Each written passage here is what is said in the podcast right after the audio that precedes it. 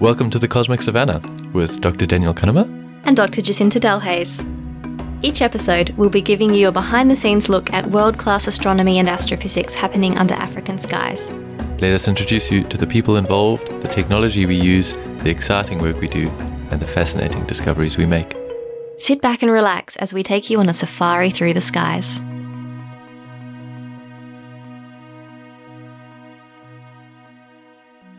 Hello, and welcome to our ninth episode. Mm, yes, episode nine. Yay, nearly double digits.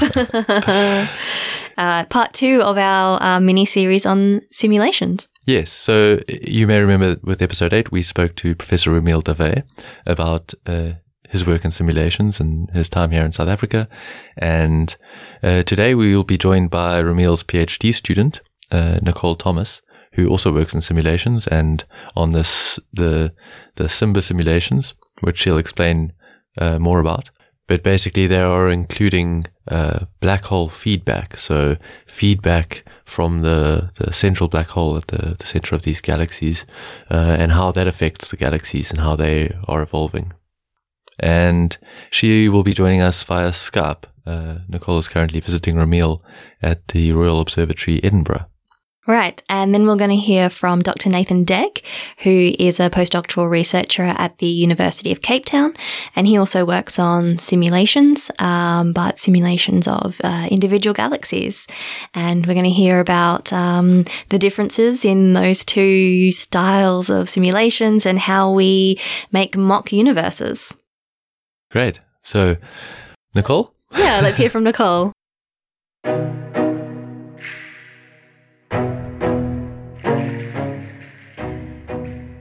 Hi, Nicole. Thanks for joining us. Thanks for having me.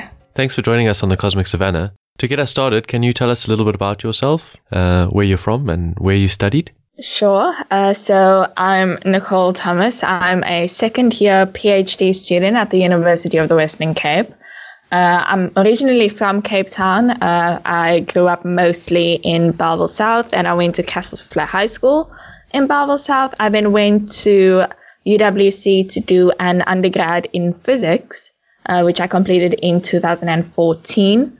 I then continued to do uh, an honors and master's degree with the National Astrophysics and Space Science program based at uh, the University of Cape Town.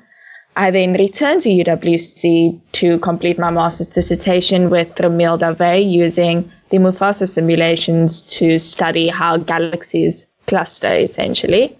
Uh, and yeah, now I'm, as I say, I'm in my second year of PhD, still at University of the Western Cape, still working with Romeel Davé, using the now Simba simulations to understand how black holes correlate with their host galaxies um, and how this evolves with time.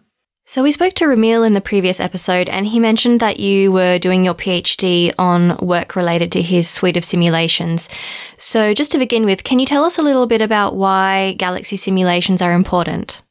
They're not important such that they are only useful on their own. They we do still need observations uh, to validate these simulations. So there's a lot of things in observations that we cannot observe, uh, which is where simulations come in to sort of fill in those missing gaps.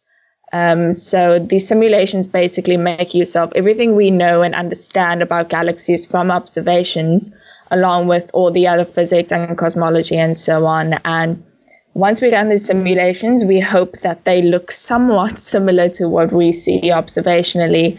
Uh, and then by combining these simulations with the observations, we can sort of deduce and put constraints on the physical mechanisms that govern uh, the physical processes within galaxy formation and evolution. You said you used the Mufasa simulation. What is that? So the Mufasa simulations was the original suite of simulations that we used. So those are basically galaxy evolution simulations where the primary goal is to reproduce a viable um, population representative of what we see in the universe today. Uh, Mufasa unfortunately did not have any black hole physics, which we've more recently seen is quite important in galaxy evolution. So we now have the Simba simulations, which are the successor essentially to Mufasa, and that has all the same Mufasa physics, but a couple of tweaks here and there. Uh, but also includes two modes of black hole accretion, black hole growth, and uh, black hole feedback as well. Well, I think uh, Simba and Mufasa are really great names. I, I guess they're acronyms. Do you know what they stand for? um, I'm not. I still don't know what Mufasa stands for. Uh, but Simba, uh, you could say, stands for simulations with black hole accretion. Okay, so that's the one you're working on mainly. And so, what is black hole accretion and what role does it play in the life cycle of a galaxy? Uh, so basically, black hole accretion is just a very fancy way of saying black hole growth. So basically, uh, in most galaxies at the center, you have a supermassive black hole, and a lot of the gas and dust and stuff in the innermost regions around the black hole then gets consumed by it.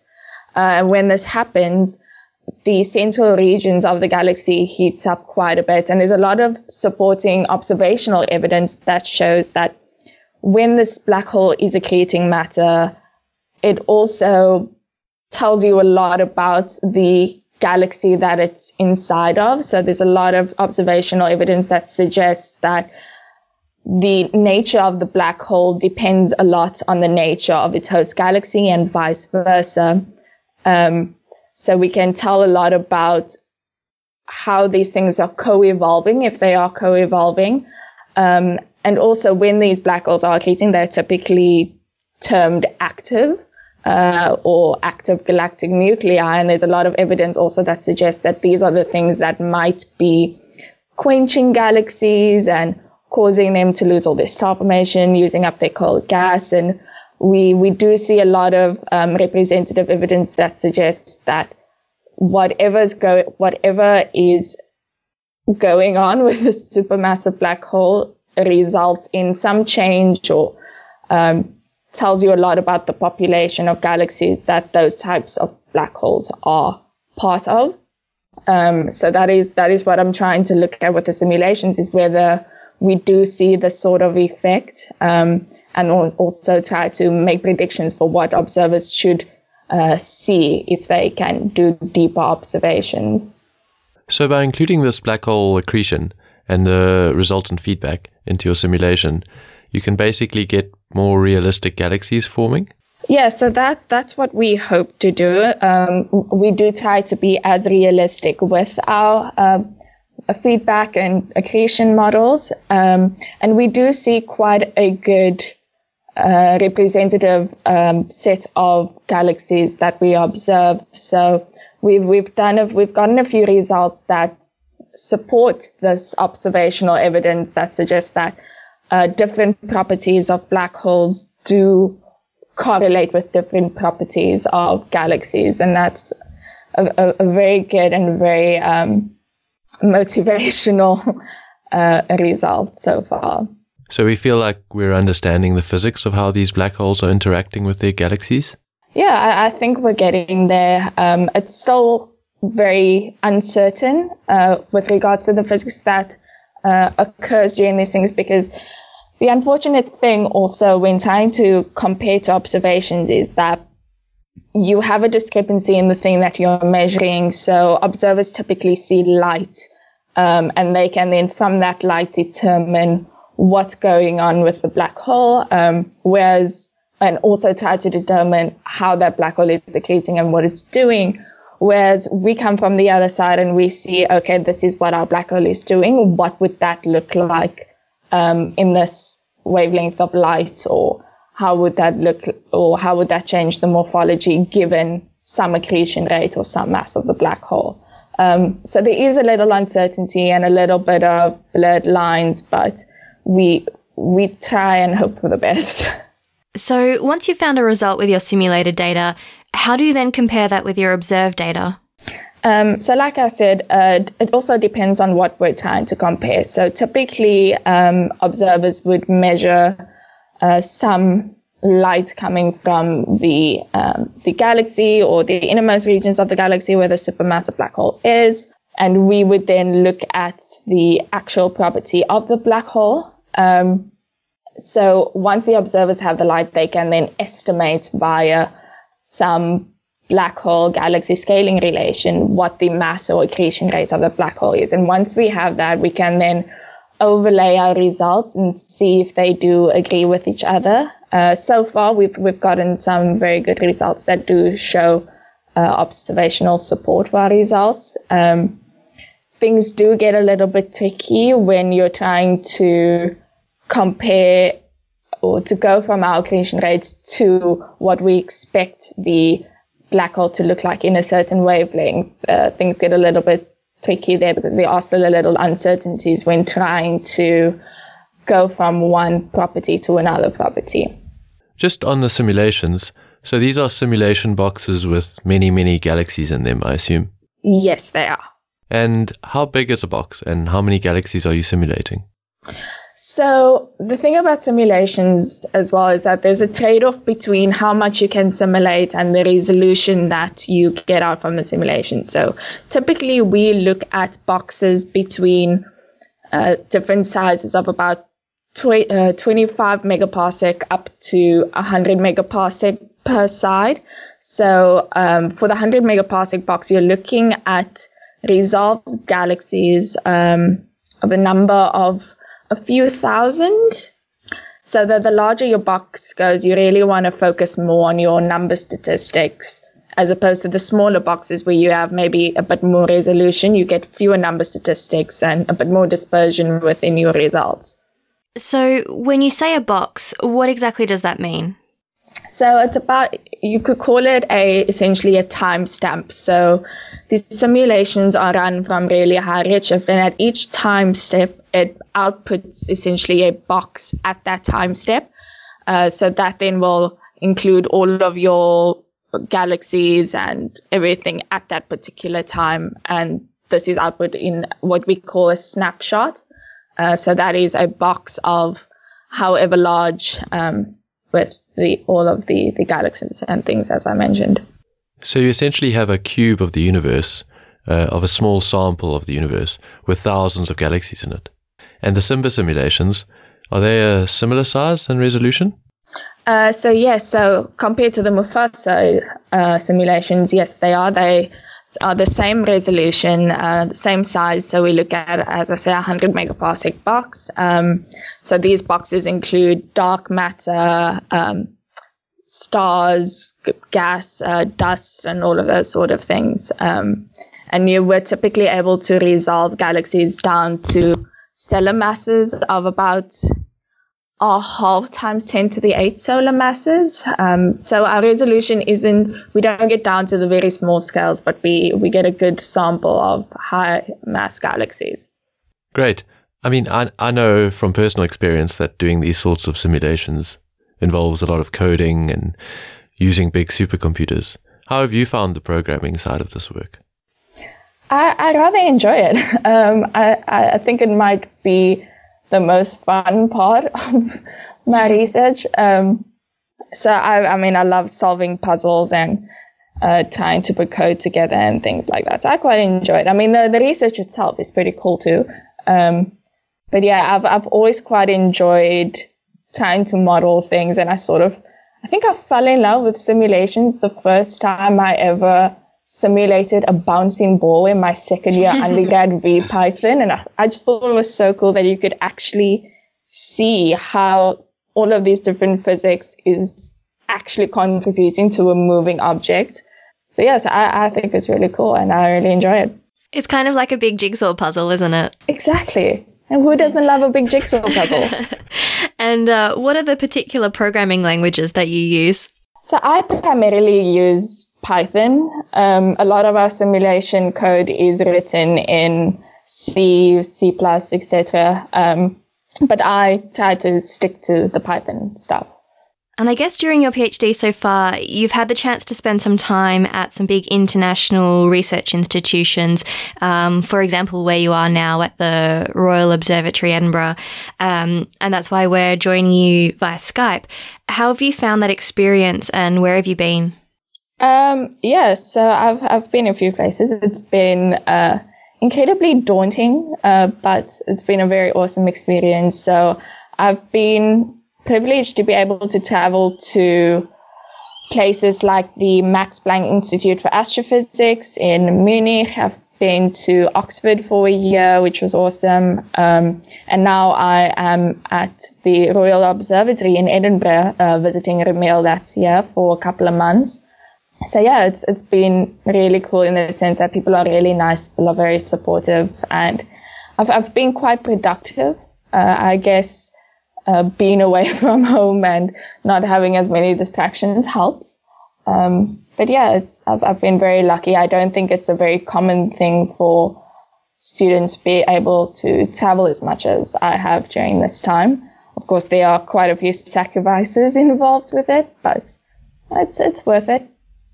And do you have any advice for other people, particularly other South African or African students who are interested in studying astronomy? Um, so advice is, I feel like such a strong word because I feel like everyone comes from a different background. Everyone deals with stresses and things differently. Uh, but I know what I would tell a very young, naive Nicole that decided this was a good idea is just basically that, you know, it's, it's going to be hard. Uh, some days you'll feel like you know exactly what you're doing and you actually understand the work that you're doing just for that to be crushed by a simple question or a bug in your code or something stupid that isn't even relevant. And some days it's going to be really boring.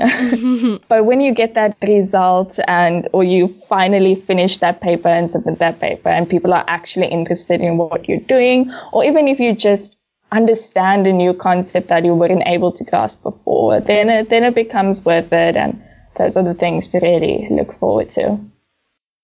Yeah, I think we've all felt something similar to that, right, Dan? yeah, the imposter syndrome is real. Yeah. Oh, yeah, that's that's real. that's great, Nicole. Thank you very much for speaking with us. Yeah, and for taking the time and enjoy the rest of your stay in Scotland. Thank you very much. Yeah, and keep up the good work. Thanks, I'll, I'll do my best.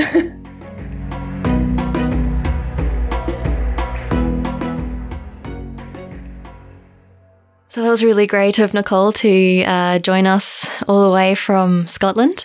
Um, I really liked uh, that she mentioned how much she loves computer coding. Um, and I guess uh, it turns out that I do too. Um, I, I, really avoided it for a long time, even though I got advice from my university professors that I should try and do more computer science uh, units and topics.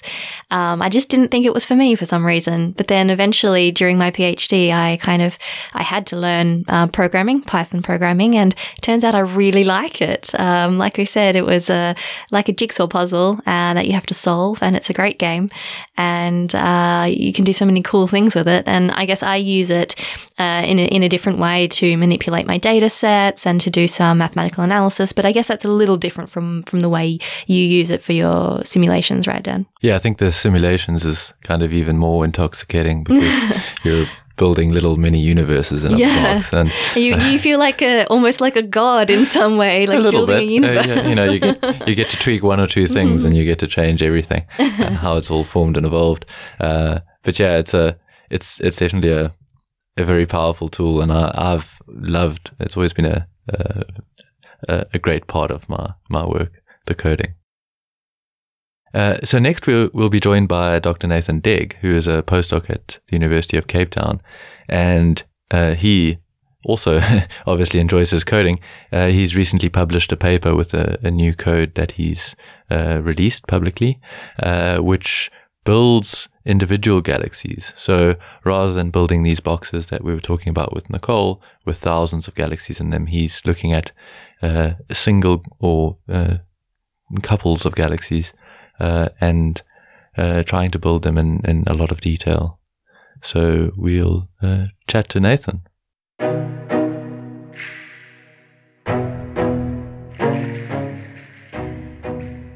Welcome, Nathan. How are you doing today? Uh, magical, and how are you? I'm good, thanks. How are you, Dan? I'm good, thank you. um, Nathan, just uh, can you tell us a bit, bit about yourself? Okay, so my name's Nathan Deg. Uh, I'm from Canada. You might be able to tell by my lack of an accent, uh, or what I believe is a lack of an accent. Everyone I meet has an accent. It's the same way you don't have an accent. Everyone else you meet has an accent. Uh, so I grew up in Canada. I did my PhD, all my studies in Canada, and then I came here for my first postdoc working at UCT. So we were just chatting with uh, Nicole. She works on cosmological simulations, so large boxes of galaxies uh, with thousands of galaxies in them, and trying to reproduce individual realistic-looking galaxies. Uh, you also work on on simulations of galaxies. Can you tell us a little bit about your work? Yeah, so I work on simulations of galaxies, but very different from Nicole's. One of the things that I do is I do tailored simulations as opposed to cosmological simulations. So with your cosmological simulation, you have this giant box. You're talking about the universe. You're zooming, might be zooming in and this sort of thing, but you don't have a huge amount of control on what you get out. You have thousands of galaxies and you can look at and go, okay, this galaxy looks like this thing. This one looks like this other thing. But if I want to say, I definitely want to have a galaxy which is this big with uh, the various different components that galaxies have. They usually have bulges, disks, dark matter halos. If I say I want to have this much disk, this much bulge, this much dark matter halo, it's hard to always find that inside the cosmological simulation. So in a tailored simulation, you just build the thing to look like that, the what you want it to be. So, in this tailored simulation, we're not trying to focus on many hundreds or thousands of galaxies. We're trying to focus on one galaxy. One, maybe two if you want Maybe to two, ha- right. throw them at each other because everyone loves throwing galaxies together. It's a lot of fun. Seeing what, what chaos ensues, right? okay, so you want to look at these individual galaxies because you want to study the actual different components of those galaxies. So you mentioned that there's there's a few components. Could you just de- describe Yeah. in more detail what they Okay, are? Okay, so when we look at most galaxies, uh, you can generally break them up into different components. Uh, there's elliptical galaxies, which are giant balls of stars. And there are disk galaxies, like your beautiful spirals, that whenever you look at a picture of a galaxy, you see this amazing looking spiral thing, because that's the one that just looks the best. Inside spiral galaxies, typically you have a central bulge, so sort of a ball of stars, usually a bit older. Then you have a disk. Uh, well, actually, you can have a few disk components. So this is sort of a large frisbee-like thing full of stars and gas. In our galaxy, in the Milky Way, we actually have at least, depending on how you count it, because there are some scientists who are counting things a little bit differently, but typically we would say there's a thin disk, which is thinner than the thick disk. We're really clever with naming, naming things in astronomy. uh, the thick disk has older stars, and it is thicker than the thin disk. Um, so by thicker, you mean it, it extends uh, more above and below the plane of the galaxy, Yeah, right? exactly. And it has a few different properties. So the thin disk and thick disk have slightly different. In astronomy, we would use the term scale length, but one way of thinking of it is they're just longer. Uh, one's bigger, it goes out further than the other one. And they move a little bit differently. One is very much circular motions, and the other one has slightly more random motions thrown into the. They both move on circular orbits, but in those circular orbits, both of them have some random motions thrown in, and the thick disk just has more of those random motions.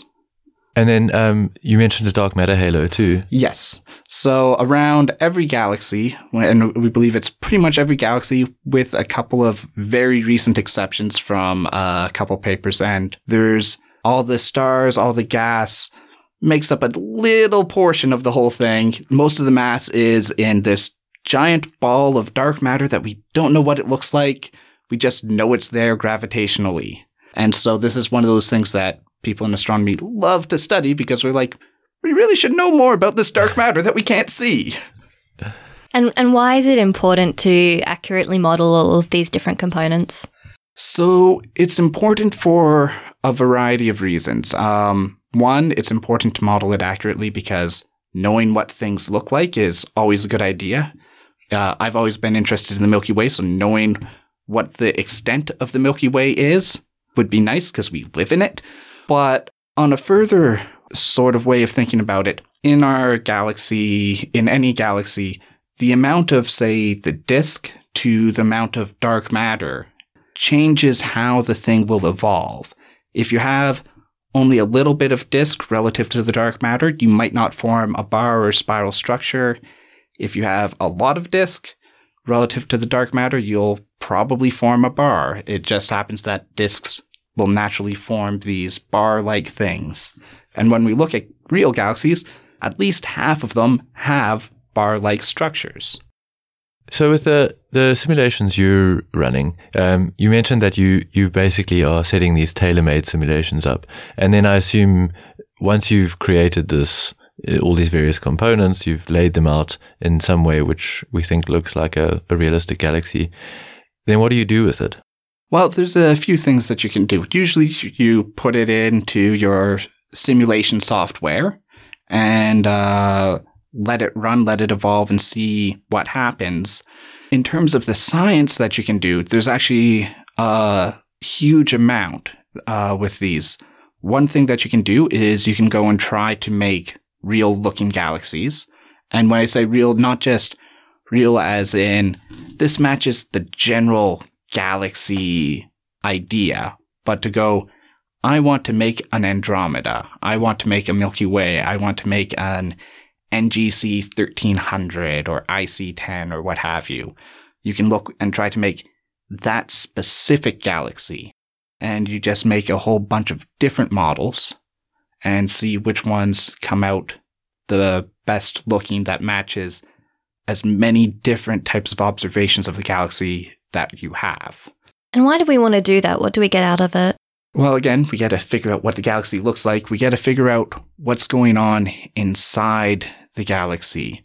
And in a lot of ways, when we look at what goes wrong, we actually learn more. Uh, I've heard someone say, you know, the goal of a simulation is not to get everything right.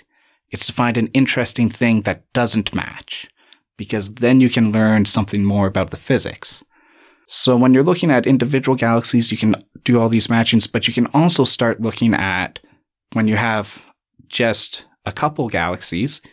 With these tailored simulations, you can throw galaxies at each other and do look at interactions on what are the most dominant forces of physics going on. Does it matter how close the things get? Does it matter how fast they interact? With spiral galaxies where there's rotation, does the direction of the rotation matter? And the answer is yeah, yeah, it does for a lot of times. Uh, so you want to get as close as you can because, and you want to find out also where you go wrong because where you go wrong tells you about the physics that you're missing and how to informs the next set of simulations to do a little bit better. And then you can find a new spot where they break. On that note, you've just uh, published a, a, new paper uh, with these simulations. Uh, can you tell us a little bit about what you did in this and, and what the paper's about? Yeah, so I published a new paper on this uh, new version of a code called Galactics, which stands for Galaxy Initial Conditions, because again, astronomers are great with names. um, so this code lets you make these tailored simulations and it lets you uh, create your individual galaxies with all the different components that I talked about of a thin disk, a thick disk, a bulge, a gas disk, and a dark matter halo. Most other codes prior to this, you wouldn't necessarily have a gas disk built in because it turns out building a galaxy in equilibrium with a gas disk is kind of hard. So this is one of the few tools that lets you do this. And it's been very useful. What do, what do you mean by a galaxy in equilibrium? So I mean, if you just imagine throwing down a whole bunch of stars or a whole bunch of just particles and put it under galaxy, uh, put it under gravity. Sorry, it's a galaxy under gravity. But you don't know how fast they're moving or anything. You just plop them down. They're all going to fall together because of gravity. If you start giving them velocities and you don't have any balance on the velo- if you don't carefully match the velocities to the gravitational force, they're just going to go fly all over the place and either collapse back down or explode. And since galaxies don't really explode, probably not the best way of doing it. So it's difficult when I say building something in equilibrium. I mean, to very carefully balance all your forces so that the thing is neither exploding or collapsing, but is just evolving as a real galaxy would under the influence of ga- gravity and various other physics that you might put in. It's just, I guess, it's just quite a complex uh, It- it- concept uh, to to to try and you know we, we want to learn how this thing's ev- evolving over time, but in order to get it going in the first place, we, we really need to understand where everything is Yeah. and how it's moving. Yeah, it's one of these things where the cosmological simulations, which are amazing and are in many ways the best, uh, sort of for the real physics in that, their initial conditions, how you start them off, is really simple for the most part. You go, I've got a box of stuff. There's a few random fluctuations. Then let's let it go. But then you put in a lot more complicated physics. What I'm doing is I'm going, okay, I want to make a specific thing it turns out it's really hard to build the thing initially. And even though that it's a toy model, and in some ways building the toy model is harder than the cosmological simulation, at least for the initial conditions. But once you let it evolve, the cosmological simulation be- rapidly becomes more complicated. Yeah. Well, I guess it's it's like I mean, you're trying to construct this this fully grown galaxy, Yeah. rather than just a like a, Yeah. a, a baby which still has room to. To grow in the sort of normal way. Yeah, exactly. So are you, are you saying that galaxies are complex? Yeah. Turns out when you have something like billions and trillions of stars and 10 to the 12 solar masses worth of stuff, things get complicated. Who'd have thunk that? and they're all surrounded by dwarf galaxies and globular clusters and all this fun stuff going on. And the other thing you mentioned was uh, throwing these galaxies together. So so now you've set this set up this realistic galaxy. Yeah. Um, and then you can obviously set up a couple of them uh, and set them on a collision course with each other. Uh, we know that Andromeda is on a collision course with the Milky Way in uh, in some time to come. Yeah. But um, Five billion years or so, roughly speaking. Get ready, people. I know. Granted, when it, by the time it hits, the sun will have eaten the earth, so you know So, there's other you issues to know, deal with. sure. But but still, it's kind of nice to to be able to learn how these galaxies are interacting, and then you can kind of understand how they may have interacted in the past, because all Yeah. gal- most galaxies have undergone some sort of merging. yeah, absolutely, it's one of the more useful things, and it's actually sort of in the history of computer simulations of galaxies. This was one of the big demonstrations that uh, was first done by uh, fellow by the name of Toomre. Uh, well, actually, the paper was Toomre and Toomre was these brothers who uh, wrote this paper, and It's a very famous paper, It's right? a very famous paper in uh, computational and in simulations. Uh, I'm sure Dan might have kn- knows what I'm talking about. But they went into a conference and were showing, okay, the initial things, and then sort of went, oh, and here's a picture of it. Now let's just rotate, rotate. Hey, look, this looks exactly like this pair of galaxies. I think the Whirlpool galaxies, which are is a famous example of two galaxies interacting. And as soon as you go, oh, it's right there. We can make a whirlpool from these. Yeah, I mean it's it's a it's an incredible like I don't know it's it's a it's a coup for for simulations and our understanding of of gravity essentially and and how how the universe has evolved. Yeah. And so understanding how these interacting, how interactions go, it is important. You know, the time scales in astronomy are long, very, very long. When, you know, oh, it's only been 200 million years. Ah, that's, we need to actually get some real time going on these things. because the dynamical processes, it just literally takes billions of years. So, in many ways, when we study the universe, we're studying on galaxy scales. We're studying a frozen universe. And we see, as we look back in time, the further away, we see the pieces of galaxies uh, that might form into larger things, and we see what we have now. We see the big ones now, and but we don't see the any of those things actually assemble into the current things. We have to infer that. But it's under looking at these interactions helps us to figure out what goes on and where does the gas go when you f- take a couple spiral galaxies and throw them together and how they turn into elliptical galaxies and all this sort of fun sort of things and how oh look when you have this interaction all these stars are born and all sorts of crazy other stuff goes on So, what would you say is the main result of your paper? What are you most proud of? So I'd say the key thing is actually the tool itself. You know, we made a model of the Milky Way. We did some tests of the uh, of the code, just making sure everything's stable. But the main thing is actually having this tool because, like I said, most of the other tools for these tailored simulations don't have gas disks built in, and it gives us a whole new avenue to look at because the gas disks the gas has different physics than stars. And so we can see that. We can see it in the interactions. Uh, I've done some simulations throwing galaxies together, and you can clearly see hey, the gas went over here and the stars went over there. That's weird. What's going on? And maybe there's something we can learn about real things from that. And another use of these tools is that we can test our observational algorithms for uh, someone like Jacinta, who actually does real observing and does the real work, not the sit in front of a computer all day. Uh, when you look at an observation of a galaxy and uh, astronomers, we look at them in all sorts of different ways. We look at things like rotation curves, surface brightness, all, all, all sorts of random fancy words, but we look at them in a lot of different ways. And then we often try to go, okay, based on these observations, what does the actual thing look like? What, how much dark matter is there in this galaxy? Uh, when did stars form, etc., etc. And to do that, you have various algorithms and you're trying to infer something. Well, with a tailored simulation, you can then make a mock observation and then go, okay, now if I study the mock observation using the tools that are used on a real galaxy, do I get back what I actually know the thing looks like? Because the simulation, I know exactly what it looks like.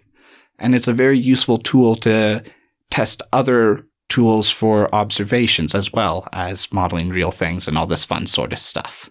Yeah, it's awesome work, Nathan. Uh, just congratulations on on your latest paper. It's uh, it's always an uh, an epic effort to get that through yeah. the publication process. yes, it is. It takes a long time, and yeah. this particular paper has taken an incredibly long time because of how much had to be rebuilt and recoded from older versions of the code. It's basically completely new inside. Oh, well, well done on your perseverance. Yeah, yeah, congratulations. Thank you. And thank you again for joining us. Well, thank you for having me.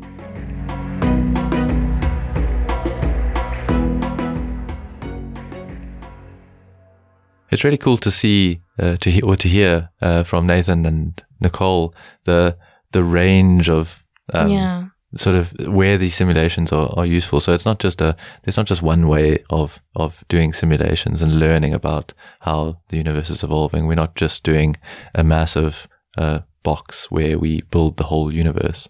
You can also build a little box with just an individual galaxy and learn quite a lot about that. Uh, learn more detailed information about the galaxy. Uh, and yeah, I mean, it, it, happens the whole way up and down. I know there, um, there's a group here at the SAO who models individual stars. So, you know, wow, that's a huge range. I guess I didn't really appreciate, yeah, the the breadth of the scales of, of, that you can simulate. And of course, you can't do all of it at the same time because it will break your supercomputers. we don't currently have enough power, right? Yeah, and and and of course, the physics changes very slightly too. Sure. So so what ex- what what is important to include at different levels is is quite different. Mm-hmm. Uh, and yeah, I mean, maybe one day in the distant future we will have one super simulation. Yeah, that would be awesome. so epic. yeah, it's a whole new world for me. um, yeah, I guess it's equivalent to in observational astronomy where you can, you know, take a picture of an individual nearby galaxy. Like you can look at Andromeda and you can you can see lots of details and you can see even individual, you know, supernova explosions and you can see the the dust clouds and those different components. Um, or you can look at very distant galaxies. Um, for example, the Hubble, Hubble, Ultra Deep Field, if you've ever seen that, where you can see um, many uh, thousands, hundreds of thousands, millions of galaxies, but in in far less detail. And you know, both of those ways of looking at the universe are very valuable. You're finding out different information. Yeah, or you can again look at individual stars and look at their kind of chemical fingerprint and right. find out where they came from and yeah. what they formed from. Yeah. It's all clues, all part of the huge puzzle. and uh, that's it for today. So thanks very much for listening, and we hope you'll join us again for the next episode of the Cosmic Savannah. As always, you can follow us on Twitter, Facebook, and now Instagram, Yay. at, and at our website, thecosmicsavannah.com. That's Savannah spelled S A V A N N A H, where we'll have links related to today's episode. Special thanks today to Nicole Thomas and Dr. Nathan Deg for speaking with us.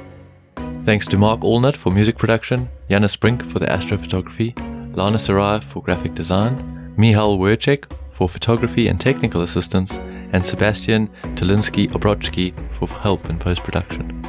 We gratefully acknowledge support from the South African National Research Foundation and the South African Astronomical Observatory to help keep the podcast running. You can subscribe to our podcast on Apple Podcasts, Spotify, or wherever you get your podcasts. We'll speak to you next time on the Cosmic Savannah.